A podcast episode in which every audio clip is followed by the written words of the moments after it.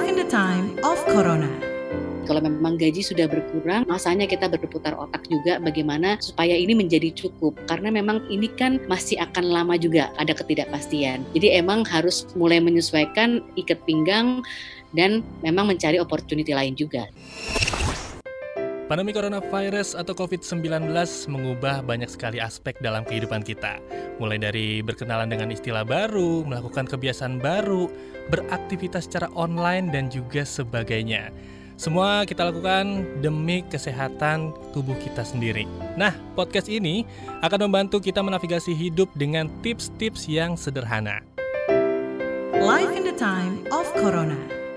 Halo, kita ketemu lagi di podcast Live in the Time of Corona. Saya Indra Saputra. Kali ini kita akan ngebahas soal keuangan nih. Karena pandemi ini entah sampai kapan akan berlangsung, pengaturan uang juga harus betul-betul sigap dan wajib diwaspadai. Dan kali ini kita akan mempelajari tipsnya dalam siasat atur keuangan selama pandemi bersama dengan tamu kita. Ada Mbak Meta Anggriani as a certified financial planner dan juga founder dari Anggriani and Partners. Halo Mbak Meta, apa kabar? Halo, baik, alhamdulillah baik Mas Indra. Ketika awal pandemi di awal Februari sampai Maret, mungkin sebagian dari kita berpikir, oke okay lah, ini akan berlangsung paling beberapa bulan gitu ya. Ya, kita memecahkan tabungan sedikit, kita berharap bisalah untuk survive beberapa bulan. Tapi kenyataannya, WHO bilang kalau vaksin juga belum siap di awal tahun 2021. Sampai di pertengahan tahun 2020 ini aja, pandemi udah membuat banyak perusahaan ngos-ngosan. Nggak sedikit juga yang kena PHK. Sementara itu, ada di rumah terus yang ada bosen, stres, dan untuk menghibur diri kita, yang kita lakukan streaming film, belanja online. Sementara itu yang menggerus keuangan kita juga. Jadi kita semua harus mulai memikirkan cara survive untuk jangka waktu yang lebih panjang. Nah, kali ini kita bakal ngobrolin gimana sih caranya mengatur keuangan di tengah ketidakpastian pandemi ini dan bagaimana juga menjaga keuangan kita agar tetap sehat untuk waktu yang cukup panjang. Mbak Meta, ini kan di awal-awal PSBB kita ngomongin soal irit pengeluaran, mengatur pengeluaran prioritas, kemudian menggunakan dana bencana dan sebagainya. Tapi udah jalan beberapa bulan nih sampai sekarang, sebenarnya langkah seperti itu masih bisa kita lakuin gak sih? Nah sebelumnya nih kalau kita bicara keuangan nih, nggak usah ngomongin pandemi dulu ya. Mhm. Kalau kita ngomongin keuangan tuh kebanyakan kita berpikir ini masalah teknis masalah hitung-hitungan karena ada nominalnya gitu kan. Tapi sebenarnya kalau kita ngomongin keuangan, ini tuh sebenarnya masalah awalnya justru adalah masalah mental dulu. Masalah mindset. Mindset gimana kita sendiri memandang kehidupan kita. Bahwa kita itu apa sih yang ingin kita capai dalam hidup. Sekarang kita hidup enak, ke depannya mau tambah enak atau gimana gitu kan. Atau aduh sekarang hidup gua susah banget gitu ya. Ya harus usaha, mentalnya yang harus kita kuatkan untuk bagaimana caranya kita menjadi lebih baik. Nah, kalau kita mindsetnya udah bener nih, cara pandang kita terhadap hidup udah udah bagus, cara kita memahami diri juga udah bener, otomatis itu akan membangun habit dalam arti, oh saya pingin tahun depan saya udah bisa pergi ke sana. Otomatis kan mindsetnya udah oke, okay, berarti saya harus menyimpan uang seperti itu. Jadi ini masalah mindset dulu. Mhm. Baru ke- kebangun habitnya, kalau udah punya habit kan otomatis ada disiplin diri gitu ya. Nah, terakhir baru kita ngomongin soal teknis. Kalau tadi udah bisa nabung, pertama-tama mungkin uang disisihin. Habis itu baru mikir, eh nabungnya harusnya di mana sih? Nah, itu kan udah teknis tuh ya. Kalau teknis itu sebenarnya sekarang ini dengan zaman internet ilmu ada di mana aja. Jadi kita bisa cari info informasi lebih banyak. Dan masalahnya nih kalau kita udah bener sendiri ke- ketika kita bilang nyimpan uang, pasti orang tuh pertama amannya pasti kan oh mikir simpen di bank. Itu relatif sebenarnya udah aman walaupun mungkin nggak yang optimal gitu berkembangnya. Nah, di masa pandemi sekarang justru ini nih masalahnya kembali lagi ke mindset dengan adanya pandemi itu merubah semuanya Yes. dengan adanya PSBB, social distancing segala macam, ini kita, kita juga jadi cara hidup kita berubah. Dan mau nggak mau cara pandang kita juga berubah, mindset kita juga berubah bahwa sekarang ini keadaan tidak sama lagi, saya harus bisa beradaptasi dan oleh karena itu ya kita disiplin, disiplinnya apa ya kita menjaga jarak itu udah disiplin. Lalu artinya kita juga udah mulai bisa melihat secara realistis bahwa oh sekarang ternyata kita misalnya dengan adanya physical distancing kerja dari rumah aja tuh bisa. Malah sebenarnya ada pos-pos yang bisa diirit, tapi memang mungkin ada pos-pos yang jadi tambah banyak. Nah, artinya kan ini penyesuaian. Ya kan ketika mindsetnya udah paham ini berubah, kita lebih gampang untuk Hmm. menyesuaikan. Ketika kita menyesuaikan, nah kita juga baru mikir kan, oh oke okay deh kalau gitu mana yang harus kita sisihkan, mana yang harus kita tetap anggarkan gitu. Nah setelah itu juga otomatis secara teknis nih keuangannya kan berubah nih. Yes. Kalau dulu pakai duit disimpan aja di dompet, sekarang malah kalau bisa nggak usah pakai uang cash gitu kan. Jadi artinya wah cara pengaturan uang juga berubah. Hmm. Nah ini udah masuk masalah teknis, baru kita berpikir bagaimana nih baiknya. Nah kalau menurut Mbak Meta, habit yang benar tuh seperti apa sih Mbak?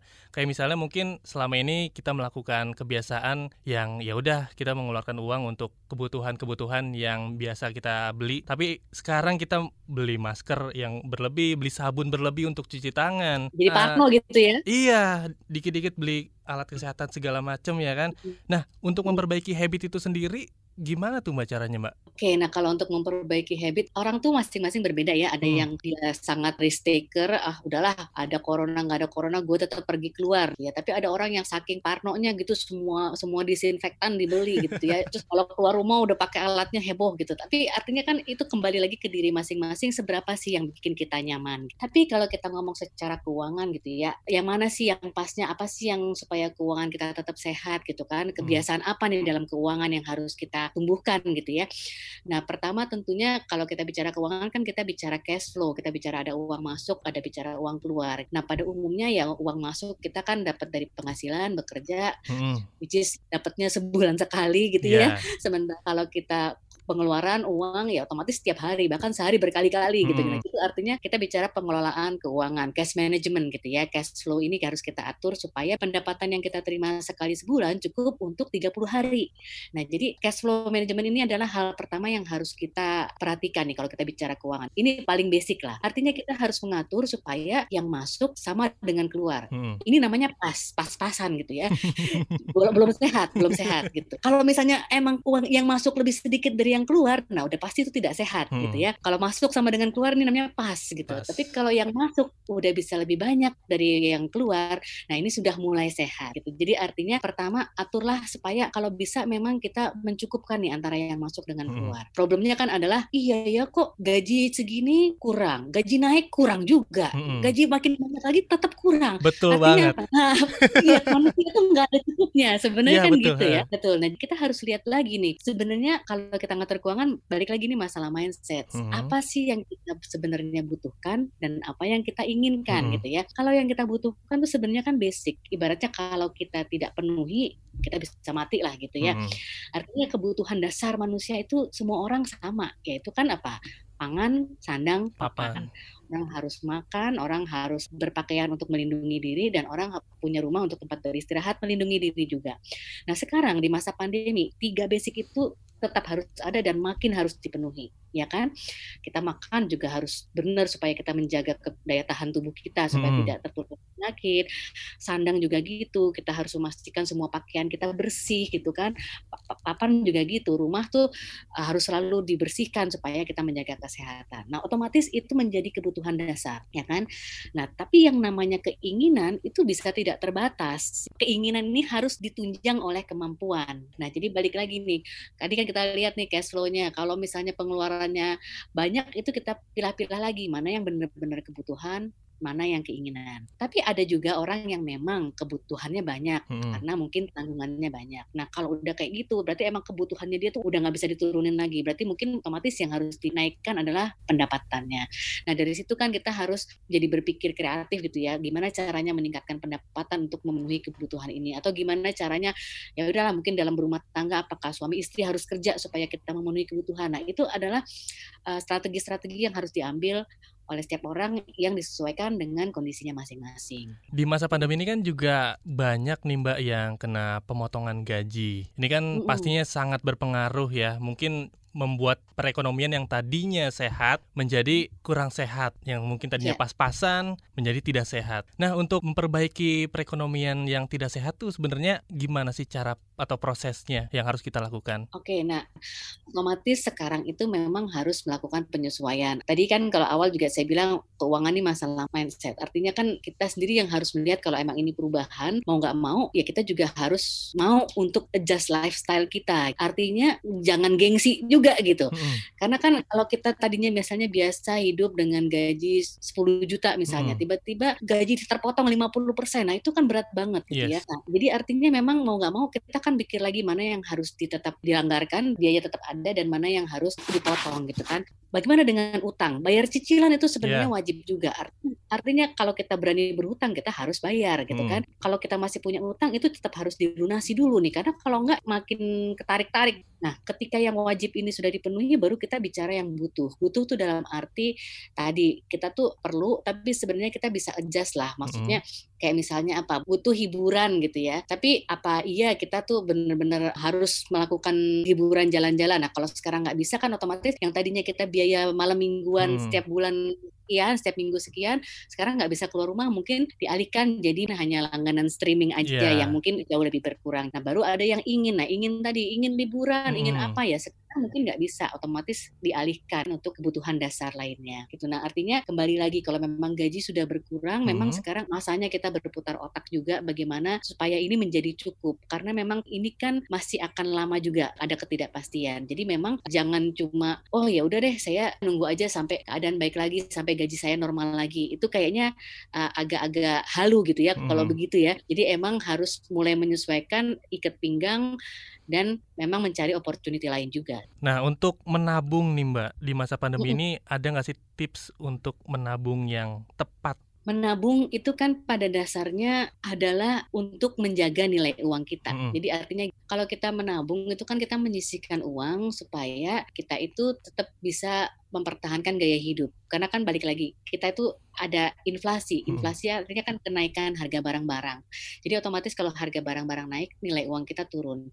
Jadi pada prinsip dasarnya menabung itu sebenarnya supaya uang kita tidak termakan dulu oleh inflasi. Jadi kalau tadinya saya bisa belanja sebulan itu satu troli, gimana kalau tahun depan saya tetap belanja satu troli juga? Artinya nilai uang kita tidak tergerus. Nabung ini kan juga ada macam-macam lagi. Dan sebenarnya kalau kita bicara menabung itu kita bicara untuk yang jangka pendek dulu. Artinya biasanya kita gampang mencapai gitu. Kayak misalnya, oh eh, nanti akhir tahun eh, kita mau liburan gitu Hmm. atau mudik. Itu kan kita udah punya tujuan-tujuan yang bisa kita sisihkan. Tapi menabung itu juga bisa lebih advance lagi yaitu namanya investasi. Kalau kita investasi artinya kita sudah memikirkan tingkat pengembangan yang lebih tinggi dan kita biasa berpikir lebih panjang lagi juga gitu. Nah, sekarang ini kalau bicara bagaimana sih cara menabung yang tepat di masa pandemi? Menabungnya itu tetap harus Kenapa? Karena kita masih bicara ketidakpastian yang panjang kan untuk menabung karena kita nggak tahu resiko-resiko ke depannya masih akan panjang. Di Indonesia sendiri kan jumlah pasien terinfeksi masih panjang dan otomatis ini akan berimbas pada ekonomi. Nah kalau ekonomi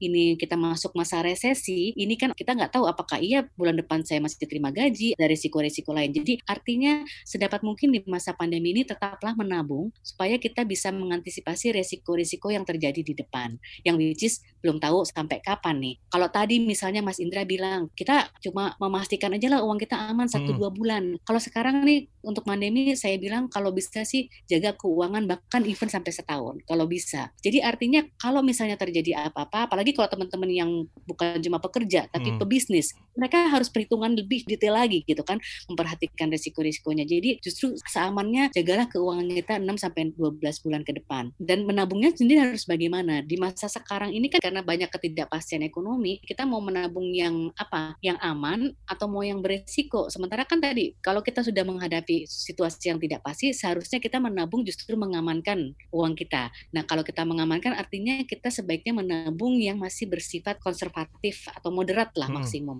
Kenapa? Supaya sewaktu-waktu terjadi sesuatu uang kita tetap aman. Kalau kita menabung atau berinvestasi di instrumen yang agresif, itu kan justru nanti ketika resikonya terjadi uangnya juga belum tentu lagi bagus. Jadi artinya justru sekarang di masa pandemi ini tetap pertama usahakan menabung dan menabunglah di instrumen-instrumen yang cukup konservatif moderat. Kenapa? Karena kita sekarang melindungi diri kita, kita menjaga likuiditas keuangan kita supaya kalau sewaktu-waktu terjadi risiko itu kita tetap bisa mencairkan tabungan kita dengan cepat dan nilainya relatif stabil, tidak berkurang, tidak fluktuatif terlalu tinggi supaya sewaktu-waktu bisa kita ambil. Oke Mbak, tapi Mbak saya mau curhat sedikit nih. Di awal-awal pandemi kan sempat booming kalau kalau bisa cashless lah untuk untuk menghindari Iya. kita memegang uang biar nggak kena bakteri, kena virus dan lain-lain. Tapi ketika saya menggunakan cashless, saya merasa kok malah kayaknya lebih boros ya. nah sebenarnya tinggal klik aja gitu. Iya iya betul. Sebenarnya ada nggak sih metode untuk menggunakan cashless yang benar biar nggak boros gitu mbak? Nah sekarang ketika bicara cashless, sekarang itu kan yang namanya e-wallet ada banyak gitu hmm. ya. Adalah e-wallet A, B, C. Terus belum lagi kita punya kartu ATM. Hmm. Ada berapa coba kartu ATM? Ada dua, terus punya kartu kredit ada ada ada dua lagi jadi otomatis kita malah sekarang secara tidak sadar kita tuh punya banyak dompet jadi kita punya banyak channel kebocoran uang itu nah jadi sebenarnya kalau misalnya yang paling dasar apa ya itu tadi batasi dulu jumlah dompetnya hmm. ya nggak sih artinya kalau saya punya tabungan. Tabungan saya ada berapa? Mana yang memang tabungan buat operasional, mana tabungan yang memang kalau bisa jangan diutak-atik rekeningnya gitu. Artinya ya kita batasi dulu jumlahnya. Ini bisa nggak sih kita batasi? Memang sih kita cari promo juga ya, cari yang ada cashbacknya, ada diskonnya gitu. Itu boleh-boleh aja. Tapi artinya kita sendiri juga dari awal sudah harus anggarkan gitu. Kalau misalnya saya mau belanja untuk makanan gitu ya hmm. belanja online kan sekarang memang belanja online oke uang belanjanya itu saya masukin di dalam satu wallet itu satu dompet virtual itu jadi artinya kalau bisa ya saya saya udah anggarkan di situ. Kalau mungkin susah untuk menganggarkan sebulan, kita buat lah anggaran mingguan gitu ya. Hmm. Jadi karena seminggu nih kira-kira saya berapa sih kebutuhan makan, kebutuhan transport misalnya atau segala macam. Jadi kan kita masukin di anggaran-anggaran. Jadi artinya ini sebenarnya justru di masa yang serba cashless ini, ini justru masa-masa kita harus belajar membuat anggaran keuangan, budgeting. Sedapat mungkin masih terima gaji nih ya, langsung kalau bisa di awal mana yang memang buat tabungan langsung di auto debit ke deposito misalnya. Lalu yang buat operasional kita bagi-bagi lagi mana yang masukin e-wallet satu, mana yang masukin e-wallet dua, mana yang memang tetap di rekening kita. Hmm. Gitu. Kita buatlah penganggaran-penganggaran ini dengan baik. Nah, karena sekarang itu kan teman-teman juga dengan adanya SBB peng, hmm. pengeluaran terbatas. Memang kalau bisa sedapat mungkin menabung. Nah, menabung juga kan sekarang juga gampang bisa dengan online juga. Jadi kalau kita bicara kemudahan teknologi, ini sebenarnya bukan buat kita belanja aja kok, malah kita buat menabung investasi hmm. juga bisa secara online. Jadi artinya kita sendiri yang harus bisa mengatur ya udah begitu masih punya gaji langsung dimasukin rekening yang memang bunganya lebih tinggi gitu deposito atau apalah tabungan berjangka yang memang lebih tinggi sehingga kita dari awal juga udah mengamankan uang kita di situ. Jadi kemudahan teknologi justru membantu kita untuk bisa lebih bijak mengatur keuangan. Yes berarti balik lagi ke kebutuhan wajib kebutuhan yang sangat dibutuhkan dan keinginan ya mbak ya. Betul, wah betul. seru banget. Tapi terakhir deh mbak Meta tiga siasat hmm untuk mengatur keuangan selama pandemi? Jadi pertama, kalau mengatur keuangan kita atur cash flow supaya seimbang. Usahakan cash flow-nya positif. Dengan positif itu artinya kita kan bisa punya sisa uang yang bisa kita sisihkan. Yang kedua, di masa pandemi ini sedapat mungkin hindari berhutang. Jadi kalau tadi memang cash flow-nya negatif, terpaksa berhutang, cepat-cepat usaha supaya lunasi hutangnya, cari sumber pendapatan baru supaya kita bisa terhindar dari hutang. Dan yang ketiga, kalau memang tadi cash flow-nya positif, ada sisa uang, sisihkanlah untuk menabung. Sekarang ini menabung itu menjadi wajib. Karena apa? Karena kita harus menjaga kehidupan kita di masa yang tidak pasti ini. Kita harus bisa mulai berpikir lebih panjang bahwa hidup itu bukan cuma untuk saat ini, tapi masih masih ada hari esok yang harus kita penuhi dengan tanggung jawab juga. Jadi mungkin itu aja nih tiga hal. Wow, itu. terima kasih Mbak Meta untuk informasinya, untuk tips-tipsnya. Semoga bermanfaat untuk kita semua. Terima kasih juga untuk Baik, waktunya di episode ya. kali ini Mbak Meta ya. Sehat selalu Mbak Meta. Oke, terima kasih telah mendengarkan podcast Live in the Time of Corona. Untuk ide dan masukan silakan email ke podcast at kbrprime.id. Tulis di bagian subjek podcast Corona. Jangan lupa juga untuk mengikuti podcast yang cocok untuk curious mind Anda di kbrprime.id atau platform mendengarkan podcast lainnya. Jangan lupa juga untuk follow Instagram kita di @kbr.id. Saya Indra Saputra, kita jumpa lagi di episode selanjutnya. Life in the time of Corona.